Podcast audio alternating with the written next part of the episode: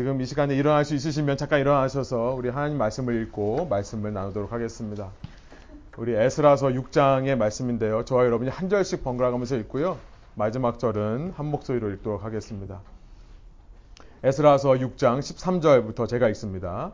다리오 왕의 조서가 내림에 유브라데 강 건너편 총독 다뜨네와 스발 보드네와 그들의 동관들이 신속히 준행하니라.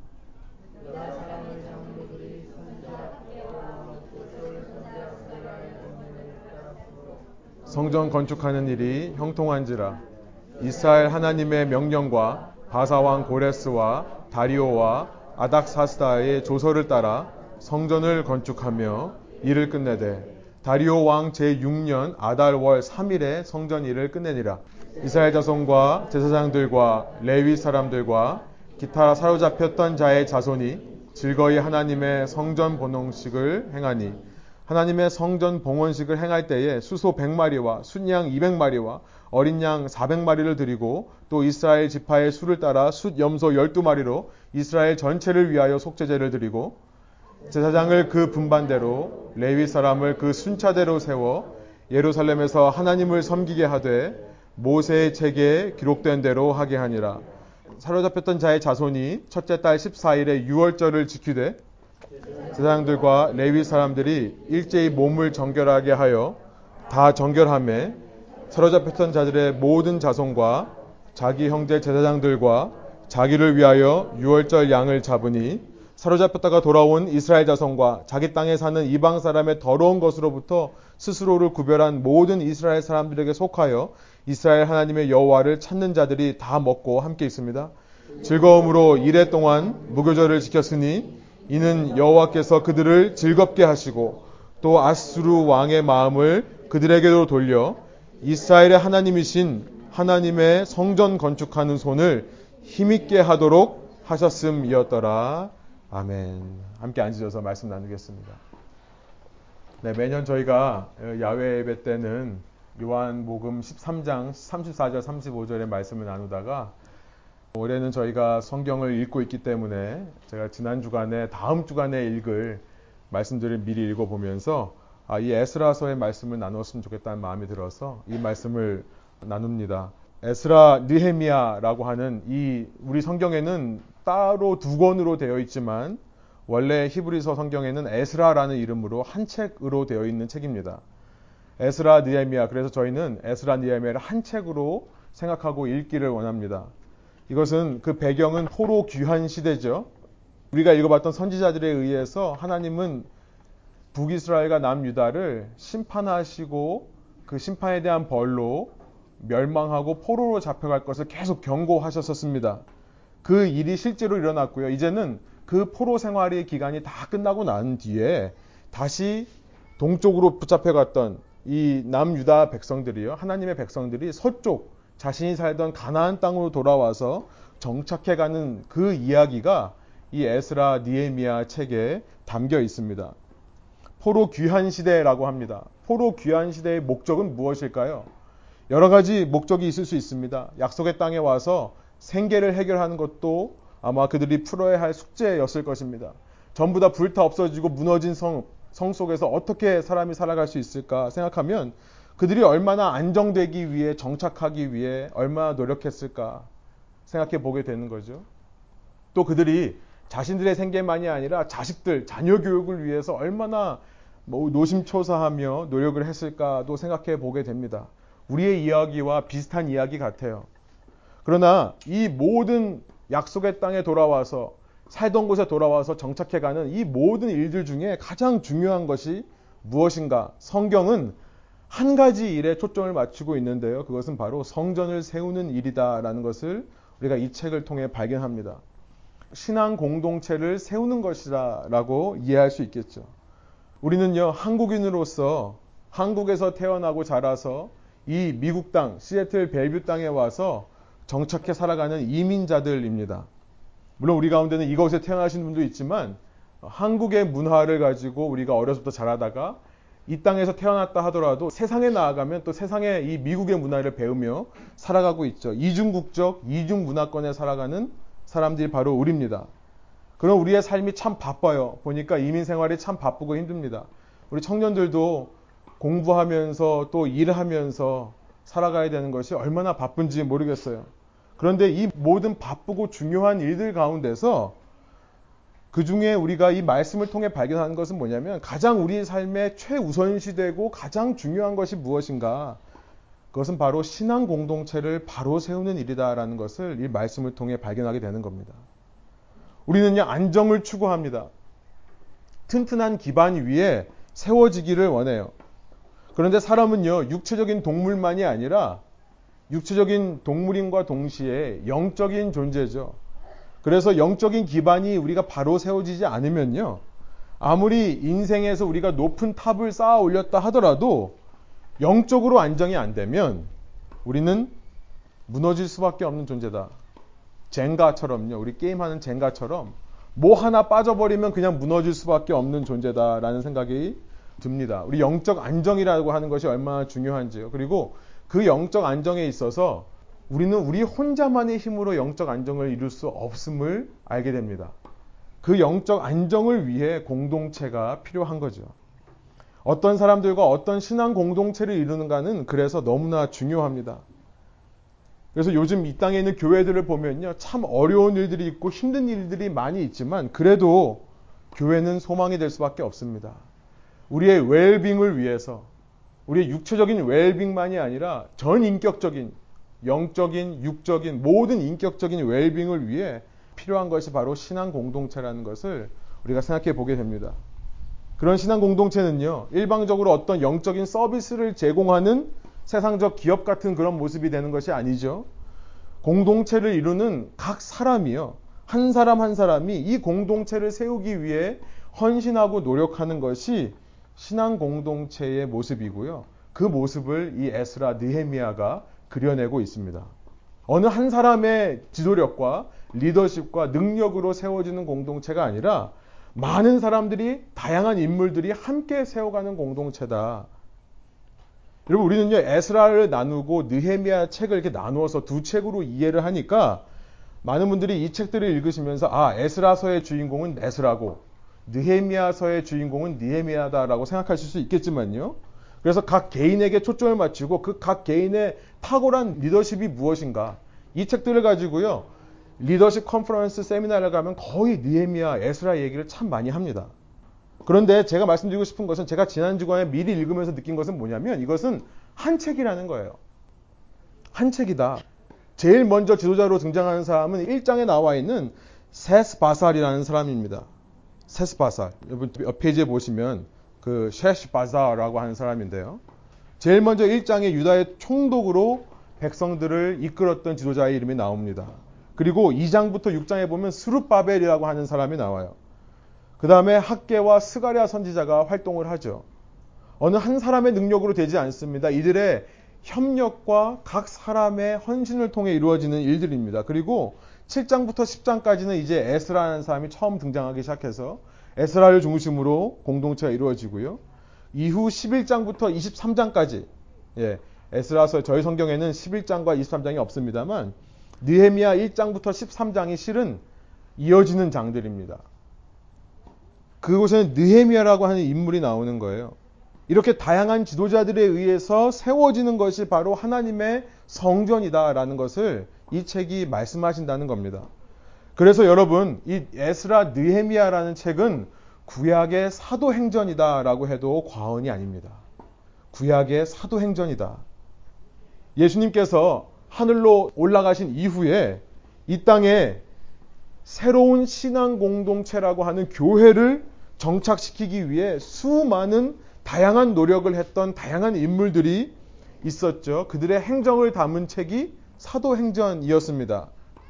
만일 사도행전을 우리가 3장부터 10장까지를 나누어서 거기를 베드로서라고 하고 11장부터 28장까지를 바울서라고 하면 이상하게 느껴지는 것처럼요. 이 에스라 느에미아라는 책도 에스라 느에미아만이 아니라 에스라와 느에미아를 비롯한 다양한 인물들과 실은 남유대의 이 새로운 땅에 와서 정착하기로 결단한 수많은 백성들이 함께 하나님의 공동체를 세워가고 있는 모습을 그려주는 책이 이 책이 되는 겁니다. 그래서 에스라 니에미아의 주인공은요. 성전을 세워가는 모든 사람들이다. 라고 우리가 생각할 수 있겠습니다. 그것을 초월하여서 마치 사도행전의 주인공이 사도들을 초월해 그 사도들 가운데 역사하시는 성령 하나님이 주인공이신 것처럼 에스라 니에미아 역시도 이 수많은 다양한 사람들을 통해 무너졌던 하나님의 성전을 세워가시는 하나님께서 주인공이 된다는 사실을 우리는 알게 되는 겁니다. 무엇보다 하나님의 성전은요, 하나님의 소유가 되는 것이고 하나님께서 세워가는 공동체다라는 것을 우리가 말씀을 나누기 전에 먼저 생각해 보게 됩니다. 이런 관점에서 이 책을 세 부분으로 나누어 보면요. 뒤에 보면 구조가 있습니다만 이런 모습으로 어, 나누어서 읽어볼 수 있습니다. 우리 에스라서 1장부터 6장까지는 첫 번째 이 두 지도자들에 의해서 세스바살과 수르바벨에 의해서 번제단이 만들어지고 성전의 기초가 놓여지는 모습 그리고 성전이 완공되는 모습이 그려지고요. 이제 에스라라는 인물에 의해서 성전에 드릴 예물을 이 바사 페르시아로부터 가지고 와서 어, 헌물하는 제물로 바치는 일들 그 다음에 토라를 가르치는 일들 특별히 이방인 지역 이방인들이 와서 살고 있는 땅으로 변한 그 가나안 땅에 살면서 이방인들과의 혼인을 어떻게 해야 되는지에 대해서 에스라가 말씀을 가르치는 장면들이 있습니다. 그리고 니헤미야 마지막 부분에서는 다시 리빌딩을 하죠. 이미 지어놨던 것을 허물고 더 증축을 하는 모습들, 벽을 만들고 성을 크게 만들어서 그 안에 사람이 살 수 있도록 집을 건축하는 장면들을 담고 있는 내용이 되어 있습니다. 잠깐 역사를 좀 말씀드리면 우리가 다 아시겠습니다만 다시 앞으로 돌아오시면 주보의 앞면에 보면 어, 예루살렘이 멸망한 것이 주전 586년입니다. 이때 바벨론, 지금의 이라크란 나라입니다. 이라크가 이스라엘을 쳐들어와서 남유다를 쳐들어와서 수도인 예루살렘을 함락시키고 불태우는 일이 일어나죠. 그러나 이때로부터 약 50년이 채 안 돼서 바벨론이 멸망하게 됩니다. 바벨론보다 좀 더 동쪽에 있는 바사라는 제국, 페르시아입니다. 현재 이란입니다. 이 제국이 바벨론을 하루아침에 무너뜨리죠. 그래서 이 바사의 고레스라는 왕이 사이러스라는 왕이 통일 왕국을 세운 원년이 주전 538년이 되고요. 이때 고레스 칙령을 내려서 바벨론이 포로로 잡아두었던 남유다 백성을 돌려보내는 일을 하게 됩니다. 그 일을 통해 이제 에스라 1장서부터 6장까지의 이야기가 펼쳐지는 것입니다. 이 이야기들은 오늘 나눌 것은 아니고요. 여러분이 이번 주 중에 이제 우리 호세아서가 끝나고 나서 에스라로 넘어가서 읽어보시기를 원하는데요. 여러분 읽어보시면 공통적으로 성전을 세우는 데 있어서 똑같은 일이 반복되는 것을 우리가 발견하는 것 중에 하나는 뭐냐면 항상 하나님의 성전을 세울 때는 어려움이 있더라라는 것입니다. 특별히 저항이 있습니다. 그 저항은 외부로부터 오기도 하고 내부에서 일어나는 일도 있습니다. 성전을 마땅히 세워야 할 제사장들이 거부하는 일들도 있고요. 옆에서 이방 민족들이 시기해서 짓지 못하게 방해하는 일들도 있습니다. 그런데 그런 어려운 시간 동안에 공사가 중단되어서 세워지지 못하는 일들이 계속되었지만 하나님께서는 학계와 스가랴라고 하는 선지자를 보내서 다시 한번 백성들의 마음 속에 희망과 소망을 불어넣고요. 그래서 오늘 우리가 읽은 6장이 그렇게 중단되었던 공사가 마무리되는 그런 장면을 담고 있습니다. 이 장면을 읽어보면서 제가 시간이 없으니까 빨리 그냥 간단하게만 오늘 메시지를 좀 나누기를 원하는데요. 하나님의 성전, 이 신앙 공동체를 우리가 어떻게 세워갈 수 있을까? 저는 사도행전과 많은 부분 이 메시지가 겹쳐서 반복해서 나오는 것을 주목하고요. 이것을 통해 오늘 우리 공동체를 위한 하나님의 말씀을 적용해 보려고 합니다. 어떻게 하면 중단되었던 성전이 다시 완공될 수 있었는가? 첫 번째를 보니까 말씀을 통해 가능했다는 것을 발견합니다. 18절이에요. 오늘 본문 18절입니다. 제사장을 그 분반대로 레위 사람을 그 순차대로 세워 예루살렘에서 하나님을 섬기게 하되 모세의 책에 기록된 대로 하게 하니라. 하나님의 말씀이 없이는 세워질 수 없는 것이 하나님의 성전, 다른 말로 말하면 신앙 공동체라는 것을 우리가 생각해 보게 되는 것이죠. 어느 공동체나 사람이 세우는 것이 아니고요. 하나님을 믿는 신앙인들에 의해서 사람에 의해서 세워지는 것이긴 하지만 그 중심에는 하나님의 말씀을 중심으로 모이는 성도 간의 모임이 있는 겁니다. 하나님의 말씀이 제대로 선포되고 바른 말씀이 가르쳐지고 모든 성도님이 그 말씀을 중심으로 해서 모일 때만 연합이라고 하는 것이 가능한 거죠. 그러지 않으면 여러분 배에 사공이 많으면 배가 산으로 간다는 말이 있듯이 하나님의 말씀을 따라가지 않으면 우리는 우리의 생각과 우리의 경험과 우리의 지혜와 지식을 앞세우게 되고요. 그런 공동체는 혼란스러워지고 하나 될 수 없는 것은 너무나 당연합니다. 우리 공동체를 보면서도 아, 우리가 어려울 때일수록 마음이 흩어지고 모아지지 않을 때가 있다고 한다면 그럴 때마다 더 하나님의 말씀으로 돌아가겠다는 생각이 듭니다. 말씀. 그래서 사도행전으로 가보시면 사도행전 2장에도 하나님이 이 땅에 성령님을 통해 이루시는 교회 공동체의 모습에도 제일 먼저 등장하는 것이 사도들의 가르침이라는 것을 우리가 사도행전 2장 42절에서 발견하는 것이죠.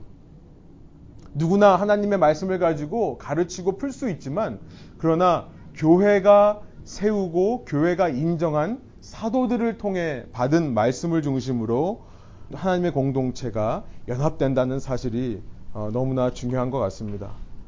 여러분 말씀을 풀고 가르치는 저를 위해서도 기도해 주시고요. 우리 교회에 우리 순장님들 또 소그룹을 인도하시는 우리 순장님과 순모님들을 위해서도 기도해 주시기 바랍니다. 레분 교회가 이 지역 사회 가운데 어, 여러 가지 모습으로 비춰질 수 있지만 그 중심에는 하나님의 말씀이 제대로 선포되고 바르게 가르쳐지는 공동체로 그렇게 우리가 세워질 때에 그때 든든한 신앙 공동체로 세워질 줄 믿습니다. 그래서 우리가 1년 동안 하나님의 말씀을 함께 읽는 것이고요. 이 말씀을 통해 우리가 바로 서기를 원하는 것입니다. 두 번째로 하나님의 공동체를 세우기 위해 무엇이 필요한가를 생각해 보니까 보니까 이제 19절부터 22절까지 오늘 본문입니다. 에스라서 6장 19절부터 22절까지 나와 있는 모습은 뭐냐면 하나님의 백성들이 함께 모여서 교제하고 떡을 떼는 모습과 같다는 생각이 듭니다. 사도행전 2장 42절에 나와 있는 두 번째의 모습. 그들이 사도의 가르침을 받을 뿐만 아니라 서로 교제하고 떡을 떼는 모습이 이 성전 중공식에도 그대로 드러나 있습니다. 6월절 양을 잡아서 함께 하나님 앞에서 6월절 양을 희생하여서 6월절이라는 절기를 지키는데요. 아시겠습니다만 6월절이라고 하는 것은 어린 양을 잡아 그 피를 문설주에 바르는 그런 예식인데요. 그러면 하나님의 심판이 피해간다, 유월된다라고 하는 의미입니다. 그런데 이 유월절이라는 것은 가족이 드리는 절기고요. 가족이 넘어서 이웃과 함께 드리는 그런 절기입니다. 보통 어린 양 한 마리를 잡으면 10명에서 14명 정도가 함께 식사할 수 있는 분량입니다. 우리가 생각하는 소규모의 핵가족 단위로 지킬 수 있는 것이 아니라요. 어린 양 하나를 잡으면 온 친척들과 식구들이 함께 한 집에서 먹고 마시는 것이고요. 친척과 식구가 없을 경우에는 이웃들을 초청해서 이웃들이 함께 한 집에 머물면서 그 예식을 거하는 것이 유월절입니다. 그리고 나서 일주일 동안, 7일 동안 무교절을 지키는데요. 함께 한 가족이 한 떡을 떼는 그런 누룩을 넣지 않는 빵을 떼는 예식입니다. 이것을 통해 우리가 한 가족이고 한 공동체라는 것을 다시 확인하게 되는 것이죠. 우리 초대교회의 모습 속에서도 그 교제하고 떡을 떼는 모습이 44절부터 어, 46절에 어, 나옵니다.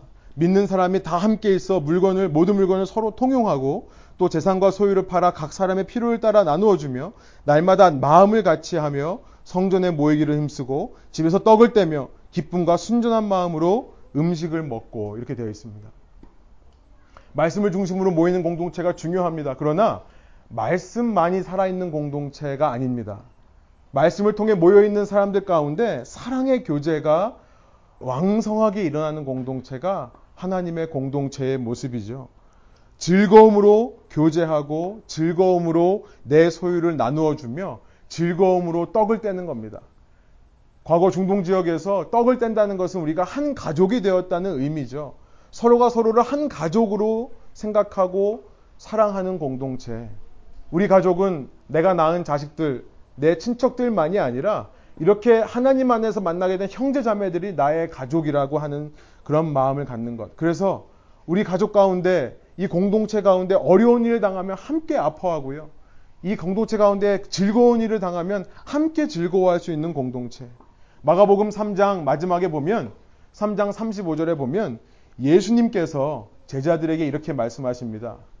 둘러 앉은 자들을 돌아보시며 내 어머니와 내 형제들을 보라. 누구든지 내 말을 듣고 믿는 자가 내 형제고 내 가족이다라고 예수님께서 말씀하십니다. 우리에게 신앙 공동체가 새로 정의되어야 될 필요성을 느낍니다. 단지 우리가 사교 모임을 하는 것이 아니고요. 일주일에 한 번 만나서 일주일 동안의 소식을 듣고 그냥 교제하는 그런 모임이 아니라요. 삶을 함께 나누는 공동체. 저희 레분교회가 그런 교회로 세워지기를 원합니다. 단지 말씀만이 좋은 공동체가 아니라 거기서 한 걸음 더 나아가서 모인 성도님들이 한 가족이 되는 공동체. 서로가 서로의 필요를 알고 필요에 따라 나누어 줄 수 있고요. 서로가 서로의 아픔과 기쁨을 나의 아픔과 기쁨으로 받아들이고 함께 세워갈 수 있는 공동체. 너희가 서로 사랑하라. 너희가 서로 사랑하면 이로써 너희가 내 제자인 줄 알리라. 말씀하신 그 예수 그리스도의 계명을 이루는 공동체가 되기를 소원합니다.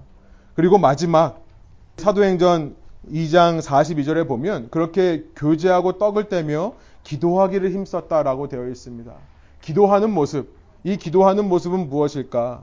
우리 읽은 에스라 본문에 보면 특별히 기도하는 장면은 나와 있지 않지만 저는 16절과 17절에 나와 있는 하나님을 향한 예배의 행위가 바로 신약 시대의 기도하는 모습을 예표하는 거다라고 저는 생각을 합니다. 이스라엘 자손과 제사장들과 레위 사람들과 16절이에요. 기타 사로잡혔던 자의 자손이 즐거이 하나님의 성전 봉헌식을 행하니 하나님의 성전 봉헌식을 행할 때에 수소 100마리와 숫양 200마리와 어린 양 400마리를 드리고 또 이스라엘 지파의 수를 따라 숫 염소 12마리로 이스라엘 전체를 위하여 속죄제를 드리고 과거에는 이렇게 희생 제사를 드렸지만 이제 예수 그리스도 안에서 모든 제사가 한 번에 예수님의 죽으심으로 폐하여지고 하나님의 공동체에게 남겨진 의식은요, 예배라는 행위입니다. 그 예배의 대표가 기도가 되는 것이고 찬양이 되는 것이겠죠.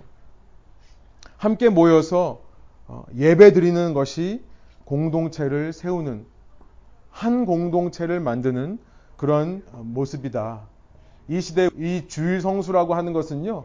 더 이상 율법적으로 우리가 지켜야 될 개념이 아님을 제가 계속해서 말씀드립니다. 단지 우리가 주일날 교회 안 가면 뭔가 찜찜하고 뭔가 벌 받을 것 같고 그런 마음으로 나오는 것이 아니죠. 하나님께서 주일날 교회에 꼭 나가야 된다. 율법으로 말씀하셨기 때문에 우리가 지키는 것도 아닙니다.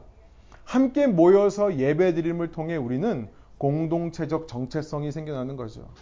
우리가 레분 교회라고 하는 우리 각자 신앙생활 하는 것이 아니라 각자 말씀 보고 그냥 주위에 있는 가족 같은 사람들 돌보는 공동체가 아니라 우리가 함께 예배 드리는 공동체가 되는 것이 우리의 정체성을 이 공동체를 세워가는 일입니다. 그래서 우리가 예배 드리는 데에 힘쓰기를 원하고 예배 드림을 통해 서로 연합하고 화합하는 일에 누가 먼저라 할 것 없이 먼저 헌신하고 봉사하기를 원하는 것입니다. 이 모든 일에 있어서요, 말씀과 교제하고 떡을 떼는 것과 예배 행위, 기도를 하는 것에 있어서 오늘 본문이 계속해서 반복해서 말하는 것은 즐거이 했다라는 것을 반복해서 말씀하십니다. 즐거이 했다. 16절에도 나오고요. 마지막에 보면 우리 22절에 보면 두 번이나 반복해서 즐거움으로 무교절을 지키고 하나님께서 그들의 마음을 즐겁게 하셨다. 이 기쁨이라는 것이 얼마나 중요한지요. 그리스도인들을 그리스도인 되게 하는 것은 기쁨이라는 생각이 듭니다. 그런데 이 기쁨은요, 우리가 단지 엔터테인먼트에서 느끼는 어떤 쾌락에서 느끼는 그런 재미가 아닙니다. 이제 읽어보시겠습니다만 에스라 3장으로 돌아가서 3장 맨 마지막 13절부터 15절을 보시면 거기 그 즐거움의 모습이 표현되어 있는데요. 대성통곡하기도 하고 즐거이 소리 지르는 모습을 다 합쳐서 즐겁게 하나님을 높여드리는 것이라 표현하고 있습니다.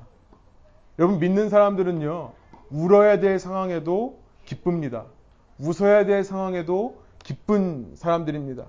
우리 어머님들께서 이렇게 소천하신 일이 있어서 마음에 참 안타까움이 있고 아픔이 있지만 한편으로는 기쁩니다. 그 기쁨은요, 즐거움, 그냥 헤헤 웃는 것이 아니라요. 이것이 끝이 아니기 때문에 소망을 얻는 거죠. 우리의 인생이 여기서 끝나는 것이 아니라 이후에 다시 만날 것을 믿기 때문에 그 하나님을 믿고 우리가 소망을 얻을 수 있음에 기쁜 것입니다. 이 모든 일에 있어서 성전을 건축하는 것은 너무나 힘이 듭니다. 주변 사람들이 방해하고요. 내부에서도 저항이 있습니다. 함께 마음을 모으기가 어렵고 한 마음이 되기가 너무나 힘듭니다. 그러나 이런 상황 가운데서 우리가 하나님을 생각하며 기뻐할 수 있는 존재가 되기를 원합니다. 그때 우리가 다시 한번 말씀으로 모일 수 있는 것이고요. 그때 다시 한번 우리의 삶을 헌신해 교제하고 연합할 수 있는 것이고요.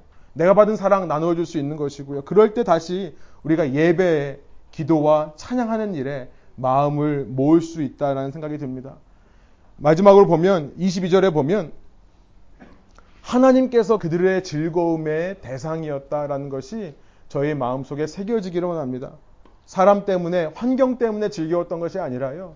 이렇게 우리를 구원해 가시고 그럼에도 불구하고 나를 사랑하시는 하나님의 사랑 때문에 즐겁고 기쁜 마음으로 이 일에 헌신하게 되는 저와 여러분 되기를 원합니다. 그런 은혜가 넘쳐나는 저희 공동체 될 때요. 이 공동체에 임한 하나님의 기쁨과 즐거움이 우리 주변 사람들에게도 흘러가게 될 줄로 믿고요. 바로 그 목적을 위해 저희 교회가 세워진 줄 믿습니다. 하나님의 사명을 생각하시면서 주님이 주신 은혜를 생각하시면서 이 모든 어려움의 순간들을 극복해내 가시고 더 굳건하게 하나님의 성전을 공동체를 세워가시는 저와 여러분 레분교회 되기를 원합니다.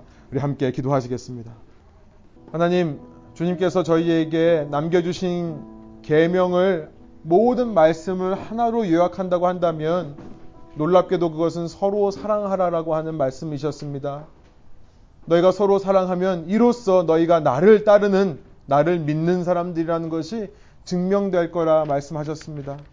하나님 주님께서 이 땅에 이루시기 원하는 성전 공동체, 신앙 공동체, 교회를 섬기는 저희 한 사람 한 사람이 그 누가 주인공이 아니라 우리 모두가 함께 주인공이라고 하는 사실을 이 시간 깨달으며 그 성전을 건축하는 일에 있어 여러 가지 힘든 일들, 어려운 일들, 저항들이 있다 하더라도 우리가 주님을 바라보며 즐거운 마음으로 주님의 성전을 세우는 일에 동참하는 저희들 되게 하여 주옵소서.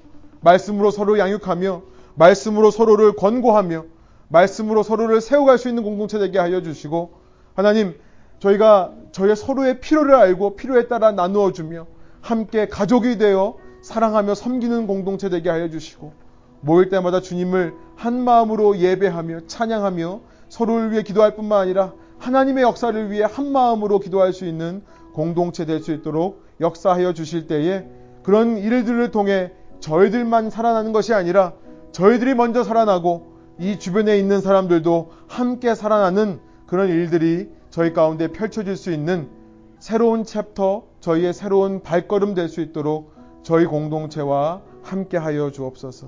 그렇게 하실 주님을 감사드리며 예수 그리스도 이름의 영광을 위하여 기도합니다. 아멘.